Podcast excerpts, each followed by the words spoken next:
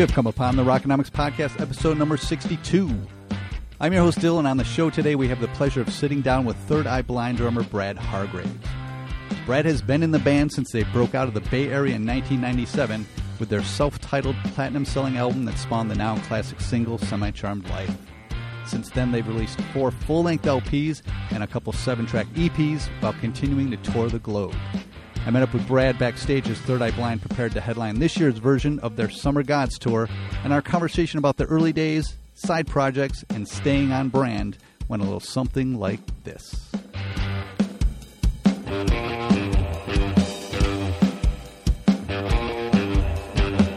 Minutia of the business and even minutia of uh, the economics of the business. Right. And one of the things that you know strikes me right away in my life is you know I played drums like thousands of other kids did, but there's a, an immediate financial hurdle right there. Like if you want to be a drummer and play a drum kit, I know. your parents you're you're at that age where you're going through fads like every other week. Your parents aren't psyched to rush That's- out this, and this is spend exactly my childhood. two, three hundred This, this was my. This was the. You know, this is what I faced. I and uh, so my fourth grade, people, uh, all my friends got clarinets, and it was the coolest looking thing I've ever seen. All the valves and levers, and you know, it's just fascinating. If you ever get the chance to look at a saxophone or a clarinet. Mhm. They're works of art, you know. They're like it's just a very cool thing, and of course I had to have that. And my mom went to the music store. She's like, "Great, musical instrument. Oh, it's better to sign up for a year. I get a, I get you know two dollars off a month, one year contract, you know." And then that clarinet was in the closet, you know, within a month. I just How much not- was a clarinet?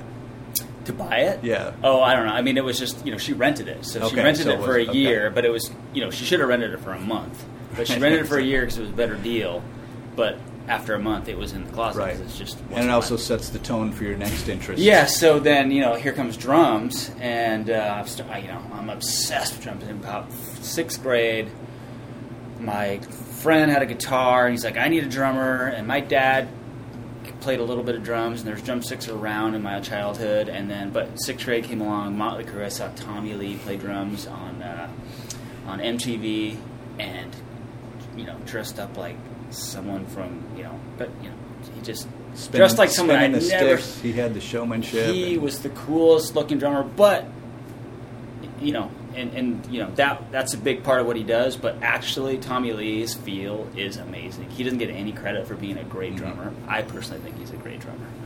So um, I was just obsessed in sixth grade, and so I told my mom, of course, all right, drums. This is it. This is it, mom. It was like head shake. No. You will not be getting drums, you know, and, and like you said, they're expensive. They're, it's more than you can't. It's got to be a double bass too. yeah, right. And uh, so that that was a tough. So, but what it made me do is I built a drum set. I had a hubcap. I would collect things. I would on hikes. I would see. I had like an ashtray turned upside down and a light switch, so I had different hi hat sounds. I had different sized boxes. I had to stomp on the floor for the kick drum, and uh, hubcap. Yeah, and then and I had one practice pad, so that was my snare and it was set up on a chair. So I, I had a drum kit, and I, I have recordings. I actually Oh, do you really? Yeah, I played it for three years because my mom was like, nope, nope, nope. Prove so it wasn't until freshman year I saved up half the money.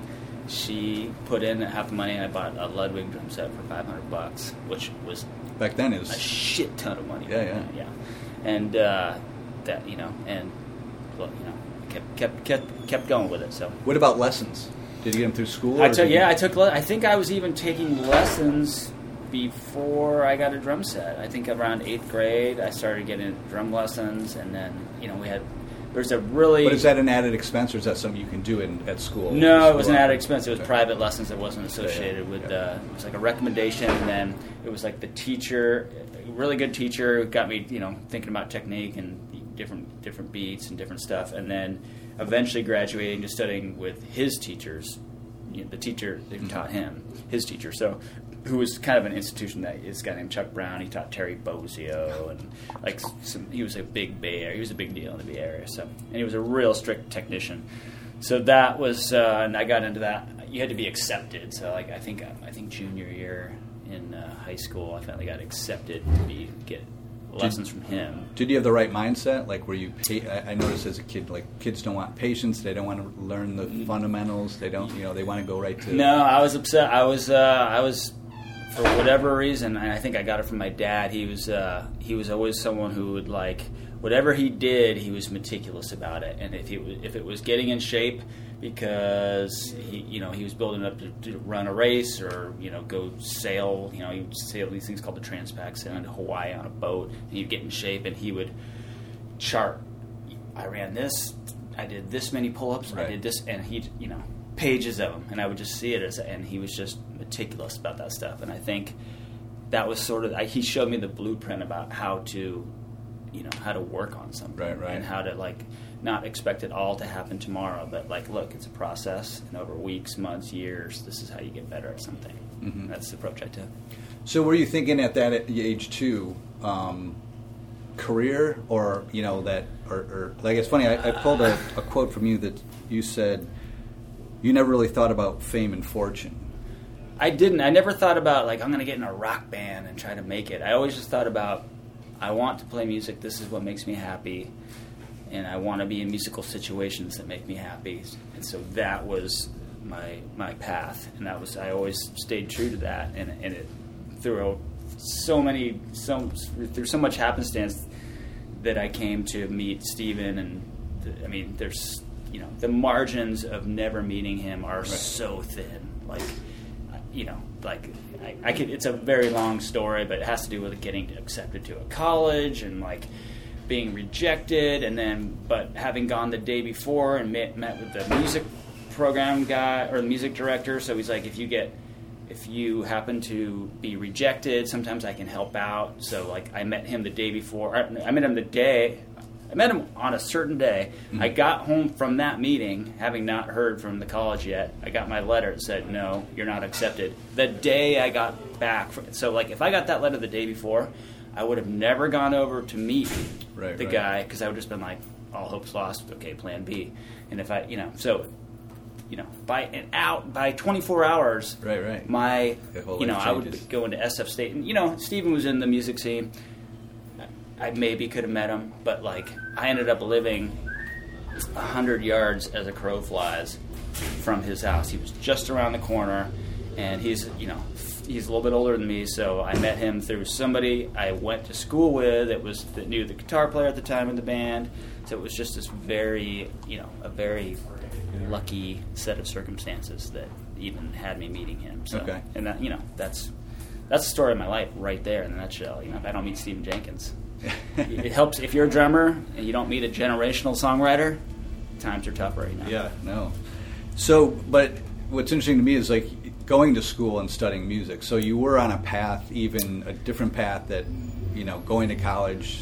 I mean, was, Yeah, I was were you in a college that, that, that happened to have music and you pursue it? Well, and- I was. It was what I did. I went to community college. Like, to, much to my parents' chagrin, I didn't go to a four-year school right out of college or right out of high school. I was so focused on music that I went to College Marin, which is a uh, community college, and went to Sonoma State University because they had this amazing jazz program. I was kind of a jazzer at the time.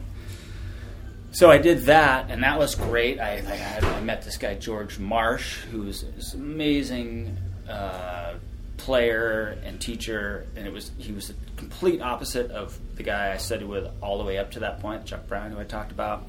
And so he really just opened me up in a in a really interesting way to be like, okay, you know, here's there's there's such a wide spectrum of what drumming is and how you can think about it. So I did that. Um, wait, what, what were we talking about? What was the? going to school. Oh yeah, going to school. you know, so yeah, so I did music. that, and then uh, and then after a while, it was like, well, I do want to get a four year degree from my mom. She's like, real, you know, she's a big stickler about it. So, and I wanted to get it from Cal, and so that was the. Uh, that could be a problem.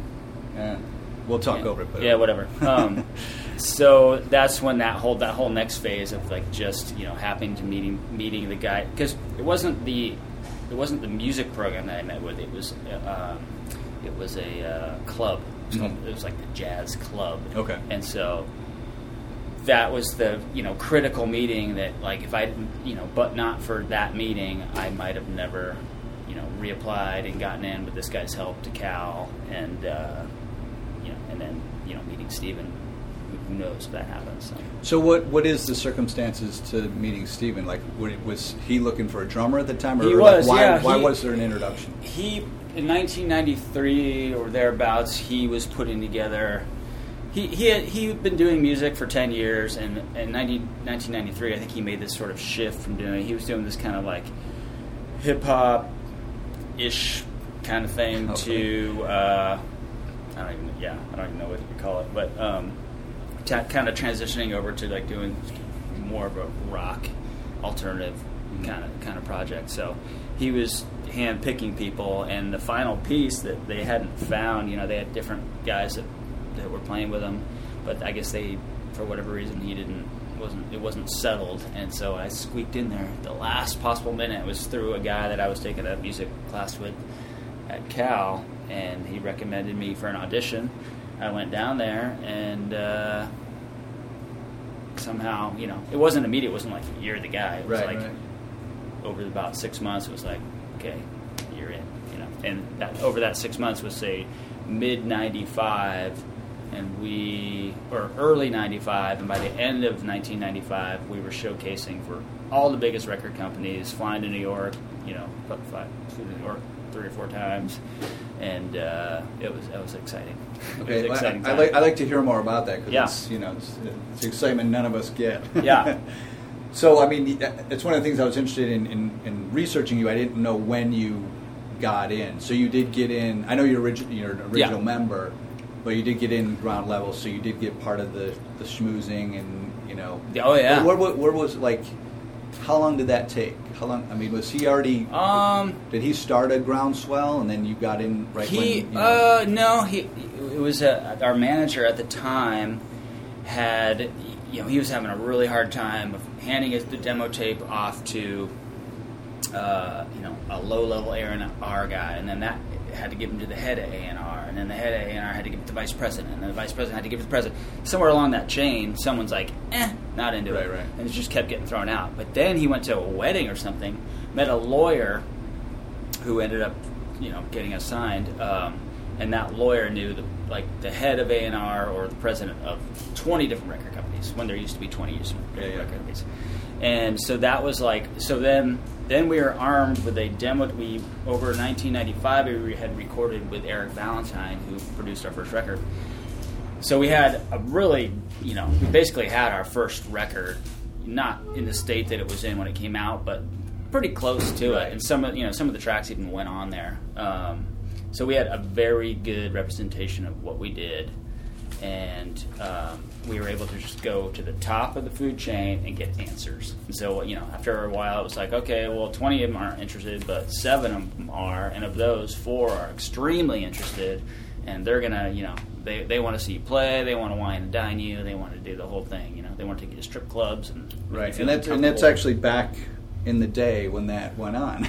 yeah, I mean, I think it was the, t- sort of the tail end of that because you know, it. You know, I remember getting off tour in 1998, and a good friend of mine, or a friend of mine, was a music producer, and he's just like, "Check out this thing, Napster," and he was just like, "You should." I could see the files loading. Yeah. I was like, "Hmm, that doesn't."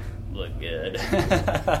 so it's like we. I mean, I think you know we got in there like right under right, right. just at the very end of it. I mean, very end of it. So but in terms of uh, you know, three or four labels pitching you, what were you guys looking for? Did you guys want creative freedom? Did Free- you, yeah, one hundred percent. Because everyone was coming with various forms of pretty good money and, and letting giving us enough in advance to make the kind of record we wanted to uh, make, and you know.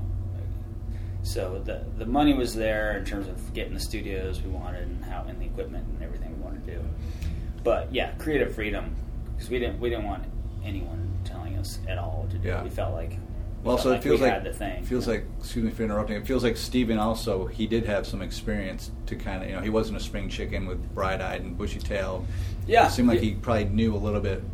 Yeah, you know, he he he had done some some trials and recordings, and uh, yeah, I mean slow motion, the the classic version of that people that that know of that, that. I mean, he did that I think in 1994 before I even met him. So like, he you know he had the he had the sound, and, and you know Eric Valentine was very much able to um, you know, in, combi- in combination with Stephan to really focus what what that was. Mhm.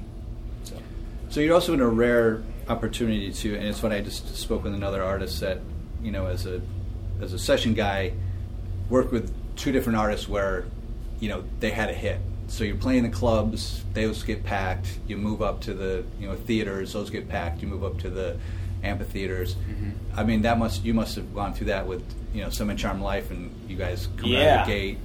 Well, so, I mean, Semi Charmed Life is just a shot of steroids. Just, that- I mean, we we did a lot of overseas stuff, promotion, a lot of overseas promotional stuff before we really came back to the states and understood the impact that that song had had. Because it came out in April, I believe, '97, and we were doing Indonesia and Japan and Europe. Why is that though? Do you know? I have no idea.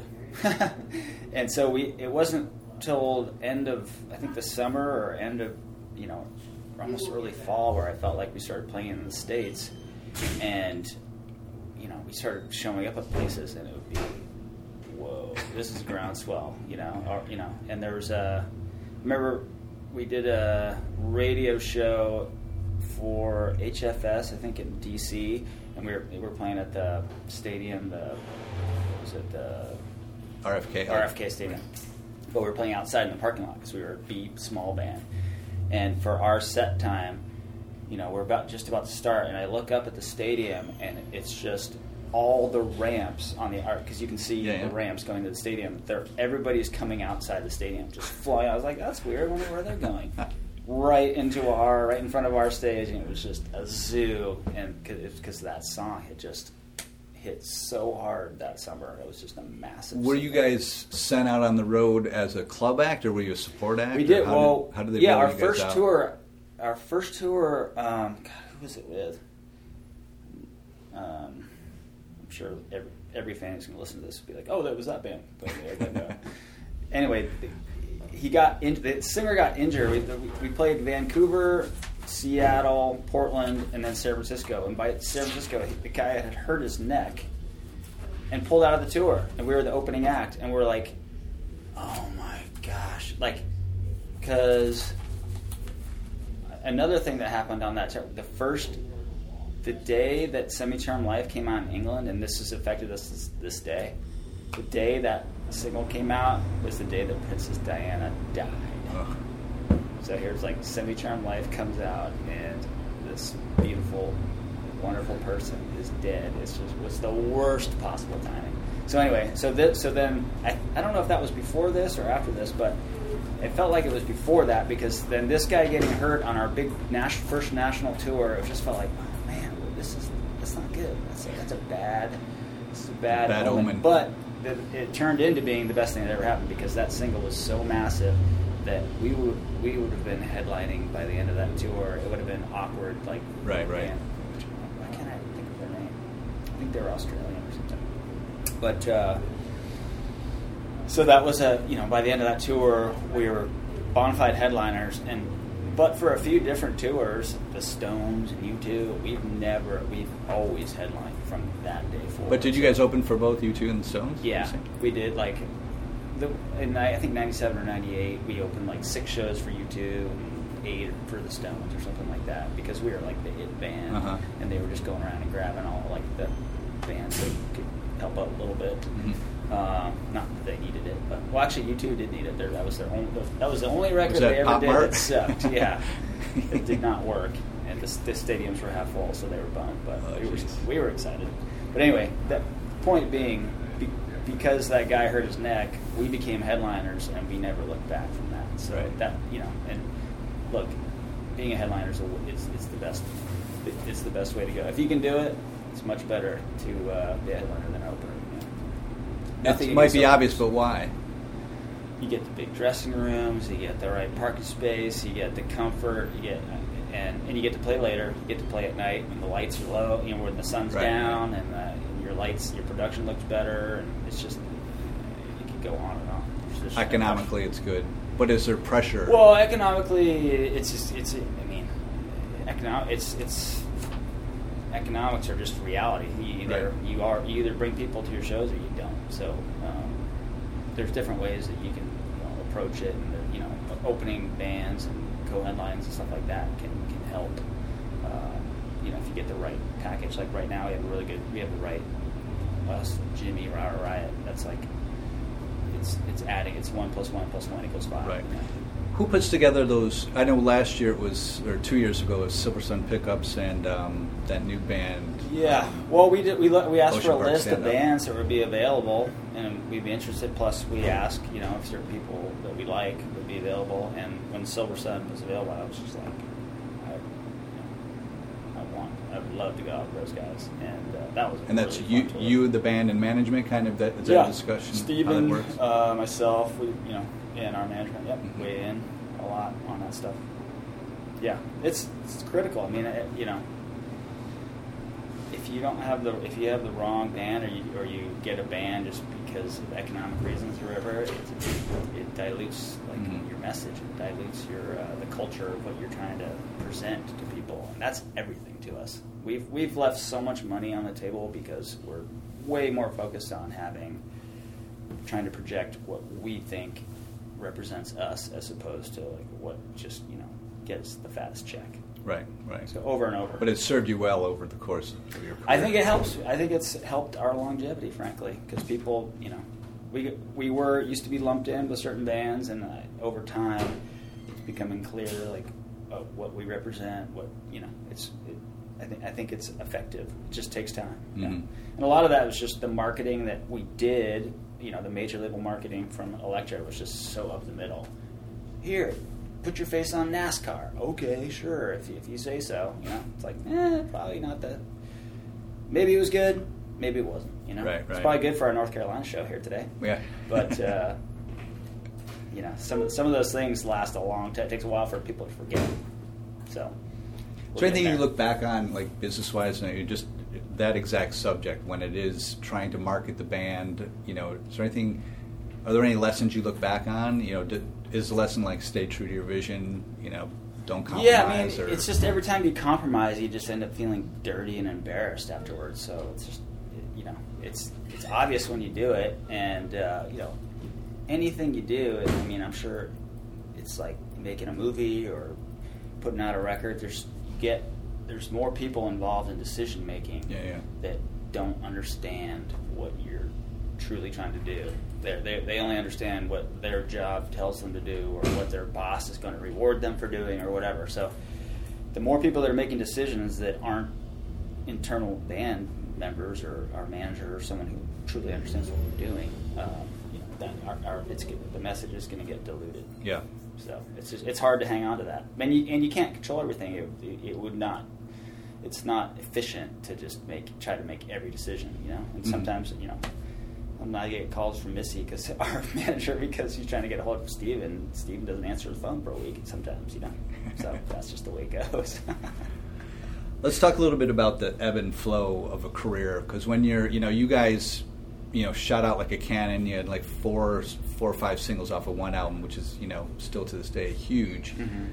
You know, there must have been so much. Was there pressure on number two, or what? Did you guys kind of go in Yeah. confident on number, number two, or Yeah, I mean, it's just that or the early years were always like you couldn't put out another record fast enough, and um, it was really just a time thing. You know, it's that classic situation where you have your whole life to write your first record, Yeah. but then in two years you got to come out with another one, and it has to be just as good. And if it doesn't, if this isn't as many singles, then you're not as good anymore, and there's all that stuff. And, Right. You know, and then at the same time as the digital revolution sort of swept the um, right? the Exactly. music industry, you know, we were facing there's there's headwinds, you know, and then we had internal strife in our band, and so just we faced a lot of headwinds, you know, '99 through 2010, a lot of headwinds, you know. What, it's funny you, you touched upon you know Napster, but what, what was your first impression? I remember mine was like, especially I think when Metallica got involved, the whole lawsuit. I'm like, this is. I was kind of like on their like this isn't going to last. Like, there's Uh. no way the record companies are going to allow allow this. Oh right.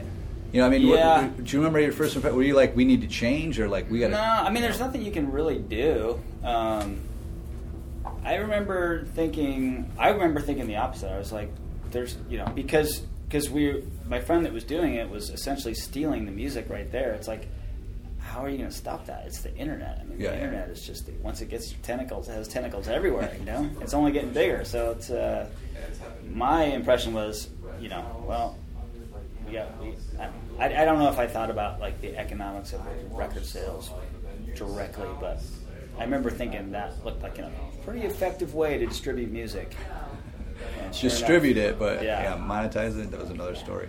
Well, yeah, yeah. I'm just, ta- yeah. I'm not talking about monetizing. Yeah. I'm just talking about distributing. So uh, Now, it's, it's interesting. back to making a second album off of a gigantic first album. Were you guys, you know, was it, you know, were you handed the keys to the kingdom? Did you get the clout to, you know, Oh yeah. not not to say you were careless with money, but looking back, were you like, you know, money's no object? No, Or- no, we, we've never really been like that.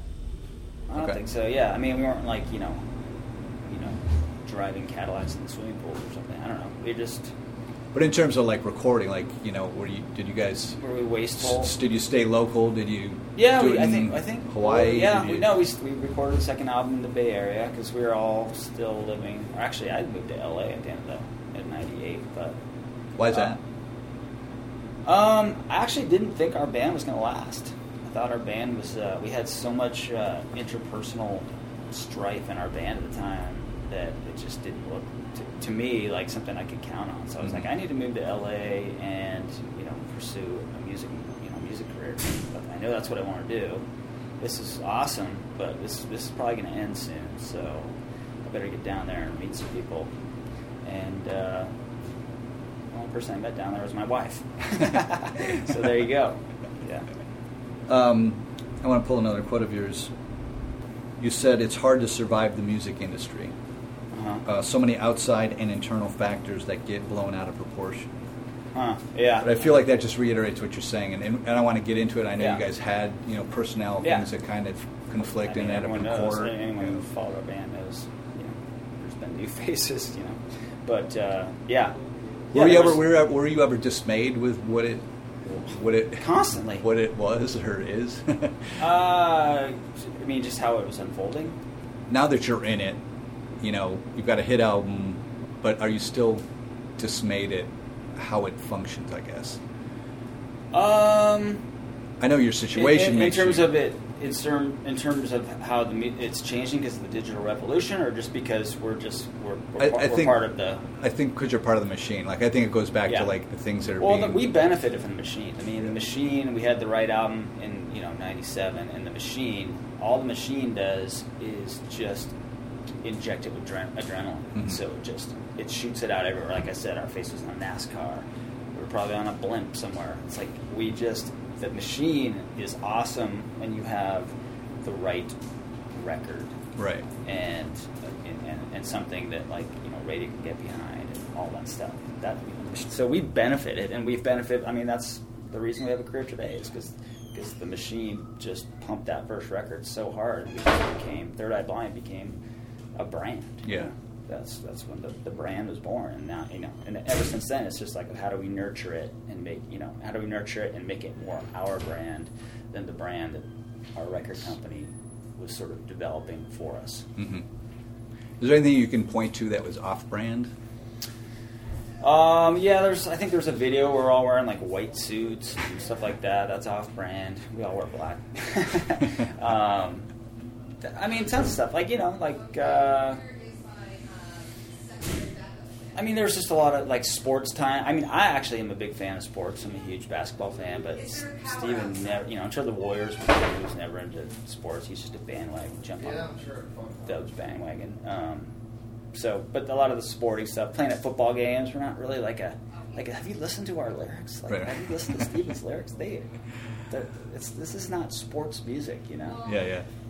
Thankful for the opportunity, and it's you know, it's sometimes you make choices because it's like, well, we have an album out and you want people to know, so you better go play halftime at the football game. But it's not really on brand for us. Right, right. But you know, you have to make. There are certain things that you do because you do want people to know, and this day and age, it's the hard, it's harder and harder to get people to even know that you have something coming out. And when our record comes out, it's going to be in the you know it might be on the internet for three weeks that we have, and then it, people will just have to find it on their own after that. It's just Right. Because the next video game and the next Trump tweet and the next you know international crisis and whatever it may be, it's just going to completely consume the airspace that we had. So that's that's just the nature of the world we live in now. Right. What was the longest gap? You know, I want to get into like you you you were in a band called Year Long Disaster. Mhm. You also did um, your kind of DJ thing. Um, were those born out of necessity, like the band's taking breaks, or you know? Yeah, well, they were born out of just just trying to uh, being a little bit burnt out from this the you know the nature of you know Third Eye Blind album cycle tour, album cycle tour, album cycle tour, and then just you know and just all playing you know three album you know the total of thirty six different songs for eight years or whatever, three albums worth. And just being like, I need to just like get. I kind of wanted to get back to my roots, you know, like you know, when it, listen to ACDC and Zeppelin and all that stuff. And you hear Year Long Disaster. I was actually playing with my friend's band at this tiny club in Glendale, I think, outside LA. And I saw Year Long Disaster with a different drummer. And they were doing something that was so completely different than anybody was doing in LA. And it was just heavy, just super heavy. And I was like, that is the coolest thing. And then right then I was kind of getting tired of the project I was doing with my friend, and they another bass player, friend of mine, ran into the guy at um, the Grove, I think, in L.A. and uh, and because my friend, the, friend, the singer from the band, who's Daniel Davies, who's Dave Davies' son from the Kinks, he worked at a kiosk on the Grove, like selling hats or something. but he's, he ran into my bass player friend there, and for some reason he gave, he's like, "Can I get your drummer's number?" And uh, and he, they called me, and I, you know, and that was like love at first sight. That was so fun. When was that? What, do you know the what era? Well, that it was right after. Uh, that was right after out of out of the vein. So probably 2004. Okay. And I just yeah, you know, Stephan was just completely burnt out, and I you know, uh, Ursa Major took five years to make, and he he was just on a personal journey. Just you know, that was a tough tough record for him. He was just sort of left to his own devices to make that record. Right. It's, it's kind of amazing that it's as good as it is. Because he was just you know kind of left on his own. Because he was just totally empty. And he he was just needed to be reinvigorated and needed to have you know new ideas and new thoughts. And so I could tell that he was burnt. And uh, and then I just you know I was living in LA and I saw these guys and all I wanted to do was just join a band play some shows locally. But like of course, we have to go get a record deal and get in a van and go ride around all the United States four times and go to Europe. Like all good things, all things that guys in bands dream of. Like, but it's like I already do that. I, already- that's I already I already do Yeah. that. I'm not. I don't want to do that. But like the band was good, and it was just like the other guys were like, "Yeah, I want to make it." And I was like, "Dude, no, you don't." What what eventually happened to them? Um, basically, the arc of uh, Out of the Vein was was going down. Year Long Disaster was coming up, and it was doing great. We got, I mean, we had we opened for the Foo Fighters. We got to open for Europe for some cool bands, and uh, but then all of a sudden, as it was just really starting to go well, Third Eye Blind starts ramping up again. And it's just like, you know, Third Eye Blind is that's that's that's that's my life. You know? Yeah. That's like that's It's it's, priority. It's, it's what I do. You know, and it's like I I can't. Yeah, it's it's just I'm not giving that up. I'm not giving up. You know, what ten years of work with one band just because another one's starting to do well. But like, who knows? Like in this day and age, a three-piece hard rock trio, like you know, the songwriting still had a ways to go. And so anyway, that's that's kind of what happened to it. And then then I was trying to do both. So I was so there was there was times where I was recording the year long disaster record. I'd fly. We were doing it in Tucson. I'd fly out. Or I would set aside the week to record the year long disaster record. Great. All of a sudden, all of a sudden the manager calls. Oh, Third Eye Blind just got five shows in a row, all on the West Coast. We booked them. Oh my, you know, what I gonna do? Cancel. So what I did, flew to Tucson.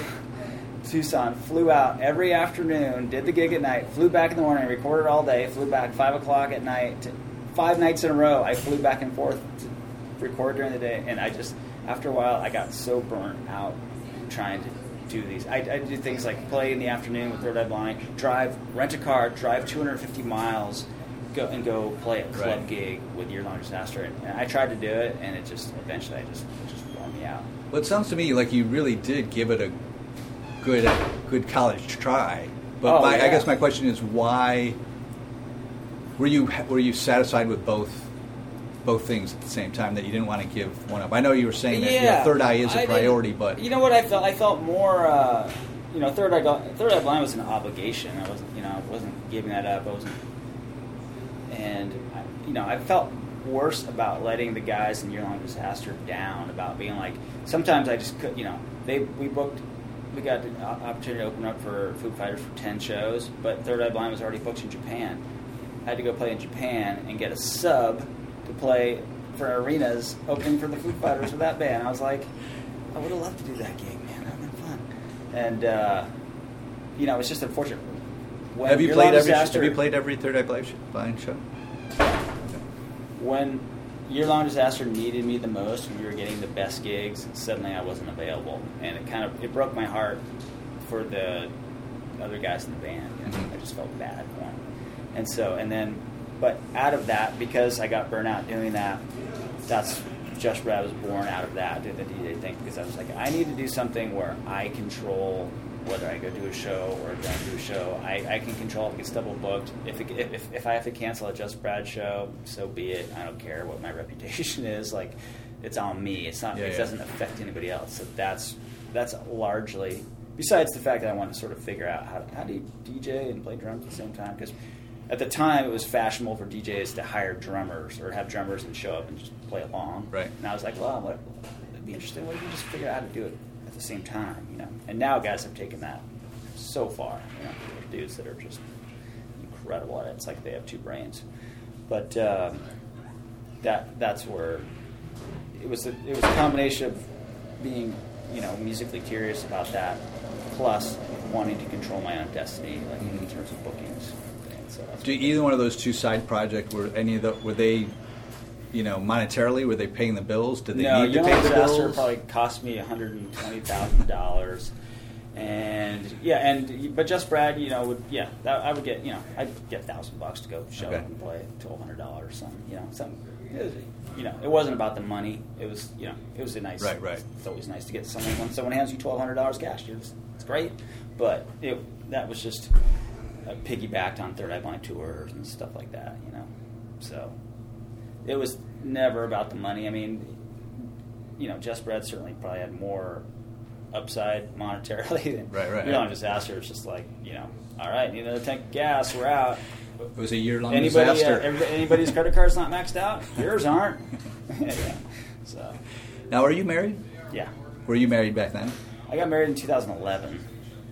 So no, Okay. kind of towards the end. Okay, so you yeah. didn't have anybody being like, "What are you doing?" Like- No, I did. I was with I was with this. I dated. We dated for a long time too. Okay. Yeah. No, she was. I don't. I don't. Looking back, I don't know how. It's probably why I married her because I was like, how did you not just say no? Why didn't you just say no? I wish you did. It would have saved me a lot of money. but whatever. It was worth it. Well, let's get into a little bit of kind of, I guess, for lack of a better description, it's like the new model. Like I Mhm. recently read where you guys are not going to do LPs, at least full length. Yeah. Eh, Yeah. But then here we are trying to make another LP right now. It's like. I just don't get it. Where, where, where's your head at? Let me tell you my my. Let me give you my two cents. Yeah, yeah, I love to. But um, I- you know, and it's I know it's a generational thing, and you and I are you know in similar gen- generations, and you know obviously the younger generation now that's on Spotify. But I just feel like a an an album consolidates where you were, where the writers were, where the band was emotionally for a one or two year period, and I think that encapsulates something, and that's meaningful to the art. Yeah. Whereas the one offs are just like they're not Yeah. as deep.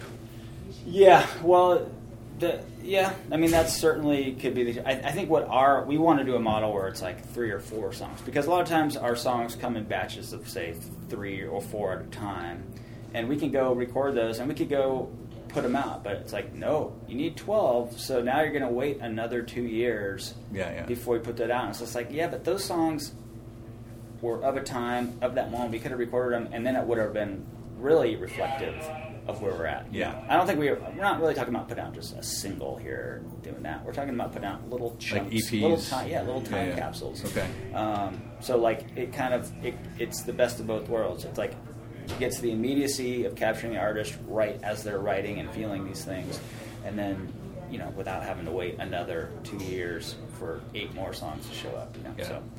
But you know, we had we went through a really creative period, and suddenly there was eight or nine songs really quickly. So it's like, well, if you just get a couple more, Yeah, yeah, yeah. feet. But those couple more have taken a long time now. So you know, we're at the very end of this. You know, getting there, and it's going to come out. We actually have a release date. I'm not going to say when, but um, so it's we're at the very end of that road. But it's just or you know that process. But it's it's taken a long.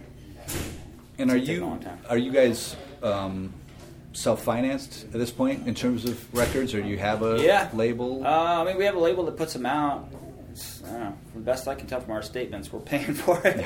yeah, yeah. um, and this will come out a little bit out of the blue, but it, I mean, you guys, you know, you're saying it was Elektra. Elektra was part. Was they were they part of Warner Brothers, or did Warner They, Brothers? yeah, I think they. Yeah, well, no, they're part of WEA, so Warner Electric Atlantic at that time. Okay. They're, you know, there was like a. I think there was like big record companies that sort of were on these under umbrella, umbrellas. I think Right, there was like right. four. I think now there's two with all the labels under them, or maybe, maybe even one. I Did you did your first deal kind of come to an end with a consolidation? I think it's like 2004, where it was consolidation and literally yeah. I think 80. Yeah, they offered us a huge chunk of money to uh, to uh, get released from the label at uh, after Out of the Vein, and we're like, uh, yeah. Okay, so they gave you like a kill fee. yeah, it was like fantastic, and it wasn't until later that we found out that it wasn't even recoupable money. So they had, so we just found that out recently. So we just got another check. So it was good. Yeah, but it's uh, yeah, that was a because at the time it was just like here's the internet, here's all our distribution channels that we control. Um, you know, not knowing what we know now, which is that it's not that simple. That, you Yeah. know, there is benefits to having a machine that we talked about earlier. Like when you have the right stuff, you want all those channels and you want all the juice, Yeah. the money that they that a label in the because we you know you could go s- spend two million dollars promoting your record, but you know it, it, you'll never see that money back if, unless you're unless it works. Yeah. You know, at our level, we don't necessarily want to just take that gamble. You know, so. Will you ever do a video again? Yeah, we do. Video, we're doing tons of videos. Are you still? We do videos all the time. Yeah, we just Okay. we're actually going to do our most expensive video coming up. Really? Or, or, I mean, most expensive in the last. Since say, since deep inside of you. it did, yeah, I mean, since the major label videos of yesteryear, yeah, they got to be like seven. I think that was a seven hundred fifty thousand dollar half recoupable um, video. What a waste! What a piece of shit! oh my god, white suits. That's the one I was talking about. The worst. That it's it's almost like the more you spend on a video, the worse they are. But we yeah. So now you know, you know, digital cameras, Yeah. everything is everything is so much cheaper editing you can do. You know, our guitar player Chris is great at making his own videos, and Yeah. editing stuff. He's making some. We're doing lyric videos for every song, but we're actually doing it. We did a, the live video for this song called Kids, and then we're doing a uh, another there's a song called Screamer, the very first song we play it on, on our set now. We're doing uh, we're doing an actual like uh, narrative video, like like yesteryear, where like a, a guy writes a, writes a treatment. It's like here, That's cool. read the treatment, see what you like, you know. And so it's it's, it's gonna be. Uh, but then I saw the bill for it. I was like, huh? What? I'm not used to this. but anyway, I, I, I'm excited about it. be, I, I like this music, and we're in a good spot. So Do I'm you excited. keep your eye on, you know, that it is, you know, you put this video out there and it's on YouTube and it is getting 2 million views? You know, are you guys seeing, like, let's keep doing this? We're getting eyes, we're getting ears. It's worth the I effort. haven't paid attention to it now. I look at it just like it's just a loss leader. You know, it's just it's just promotion. You know? Mhm. It's just you have to spend money to get a little promotion. Um, I know that like you know there's advertising models and stuff around that, but I don't know. I, I haven't. I should probably look into it a little bit more. I haven't, but I will now that this current video. Once, Mhm. once I saw the price tag on it. yeah, cheap. I too, I too. Yeah. Hey, so man. what is save your um, money, people? Rockonomics, save Yeah. it all. So what do you have planned? It's funny. The more artists I talk to, it's interesting to hear like their schedules are built out for the next you know 12, 18 months. What's Mhm. what's yours like? Uh, we have through. I think there's dates through January right now. We and we have yeah we have our fall pretty well mapped out, and uh, 2020 is going to be like you, you don't do it. You we do like a um, like bus tour every every every other year generally. So like Summer Gods will be 2021 again probably Okay. if we do this again because uh, it's just too much. You just can't. You would over saturate yeah, if you just, like, you just play too much. You know, you gotta you gotta, you gotta leave people wanting more. So, um, but we do what you do is you go do festivals and one-offs and stuff like that. So you just it, it always ends up filling up. There's always there's this, people call our agent constantly and are like, "Will they come play?" Did you guys get a fair share of corporate or private? Gigs? We, yeah, we've done uh, we've done some of that stuff. Yeah, those those things are great because you know no one finds out about them and it's uh, they're easy, comfortable. Yeah, we have we have I don't know probably five or something. Don't mind them all. Don't mind it at all. And I'm sorry, you were saying. So you guys you look do like have Richard Gere. I just realized my mom loves Richard Gere. Tell your tell your Have you tell ever your heard lady that friends. before? No. No? no. um, you were Young Richard Gere, not Richard Gere right now. Even better. Yeah. You were saying you guys are uh, teasing a new release. Mm-hmm. Um, what are you, aside from that, what are you looking forward to in the next? I guess, Um, well, I have two kids, so I'm looking forward right, to going okay. home in August. How old And, they? Uh, yeah, I got a almost four year old. Well, her birthday will be in August, and then I have like a 15 month old girl. Oh gosh, so oh like boy. I'm in full on dad. mode. People are like, "Why don't you play a drum solo anymore?" I'm like, because when I play a drum solo, that means I have to work like the the drum solos I do are like sort of like people think I'm sort of just Brad influenced because I, I'll play some sounds and I'll you know I kind of I, I look at them I look at them as pieces of music. And so I don't like to just do a double bass exhibition. I like to like find some sounds develop some motifs and like you know do something that's you know a little more interesting. So they asked me why I'm not doing it. I'm just like because my hobby time I don't have hobby time. I don't have time to go in my studio and do more than just keeping my drumming skills up. Like that that stuff takes like going in there and just having free time to just kind of meander and listen to some music and find some sounds you want, develop some stuff. And, but I'm looking forward to Okay. getting back to that at some point. I got one other question before we get into the, the final five, but I, I didn't want to pass this over because it is another like somewhat of a side hustle. But you you've scored a, a number of I think indie films or, or film I projects. was doing yeah, I was doing that like God, starting around 2000, and uh, And is that not something that stimulates you to get more of, or um, yes, but just I mean I don't know how. I mean that was back when I just had. I could I could just sit there and unmarried with no kids? yeah. Oh, yeah, there you go. I, yeah, I could just I could just sit there and work on stuff and tweak on stuff for hours every day and just get into it. And it just I, yeah, I would have to I don't know I have to get a full you know that, that would that'd be sending my kids off for yeah. days a week to try to get that.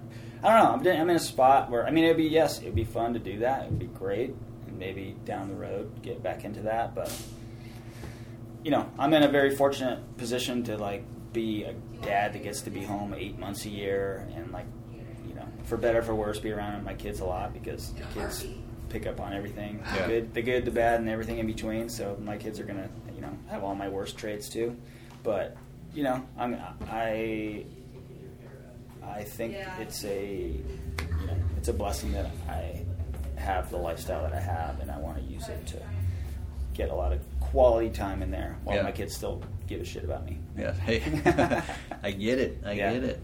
Do you have so you have a home studio? Do you have? Does the band have a studio? Not anymore now. Was it Morningwood? Yeah, we had that, and then Stephan moved it over to another place where he's living. But it's it's a curse to have your own studio like that because you just you just always since it's always there, you never have to go be, use it. You know, Oh, it's so almost it's- like you gotta you gotta lay down the cash and you gotta put it on the calendar to get Right. work done. Otherwise, it's just eh. So it wasn't a studio that would allow for another band to come in and It would, but like you. you. don't necessarily want them to come in and use all your precious gear that you've accumulated and all your like. Yes, we did that for a few people, but you don't love that. You don't, you know, it's not just you don't want someone to come in and thrashing your stuff. So yeah. we didn't that much. All right. All right. Final five questions. Um, first one's always sensitive if you're from the West Coast, but hypothetically, if your house is on fire, your loved ones are safe, what do you go back and get that has the most sentimental value to your career? to my career. Hmm. I mean, maybe like uh, I have ev- just about.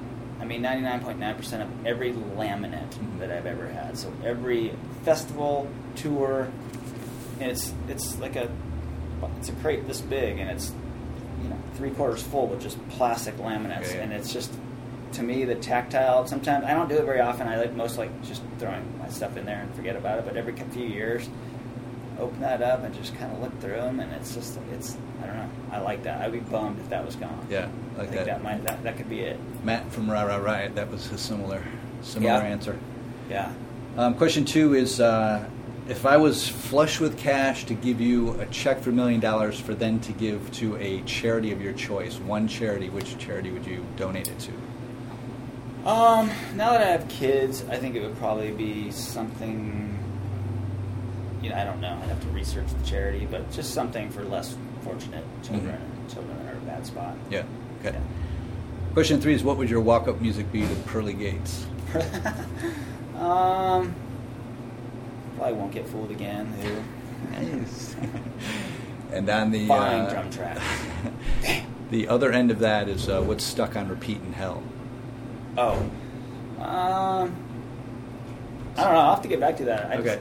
Just, I, It's funny. Some people have a, some people have a, a, a problem No. with that, and others are like, oh, yeah, no, nothing really. Just, I mean, that's the beauty of music. It's like people complain, "Why are you playing that? Why are you playing that?" It's just like, just turn it off if you don't like it. yeah, yeah. Why? You know, go find something you do like. You know, you don't like our band anymore?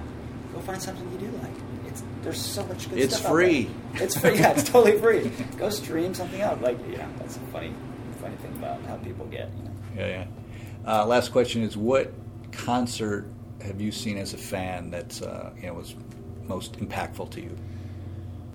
I don't know about impactful, but I just had so much fun when I went and saw. Um, they just put out songs for the deaf.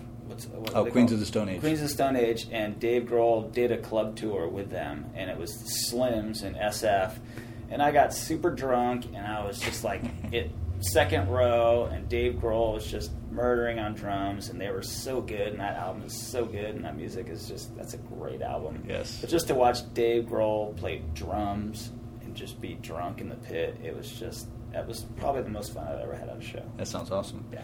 I have one other question I meant to ask earlier. If you couldn't make a gig for any reason, you know, daughter's birthday, who would you call to sub? Someone who's not as good as me. I'm available. All right. Well, Brian, thank you for giving me your time. I appreciate it. Yeah. It was a lot of Brad. fun. Yes. Yeah. Yeah. yeah. Yeah, I thought you said Brian. Oh, no. um, yeah, dude, that was fun. Huh. Kinda does sound like I call him Brian, but judging by my reaction and lack of embarrassment leads me to think I did in fact call him Brad.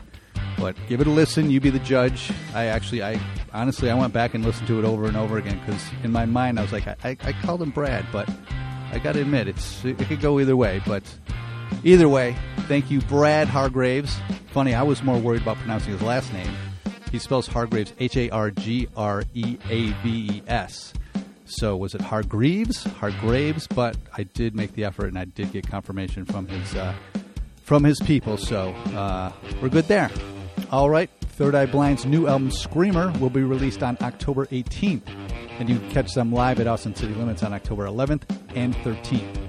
After that, they've just announced a month long tour promoting the album in November, so check thirdeyeblind.com for details and dates. You can follow Brad on Facebook, Instagram, and Twitter using the handle JustBrad23 for all. Purely by coincidence, you can also follow the podcast on Facebook, Instagram, and Twitter. God, imagine that! Uh, for all your news and updates. Come back and visit us next week for a whole new show with a guest who was recommended to me by episode 60 guest Jim McGorman. All right, episode 62 has run out of road. Good night, Cleveland.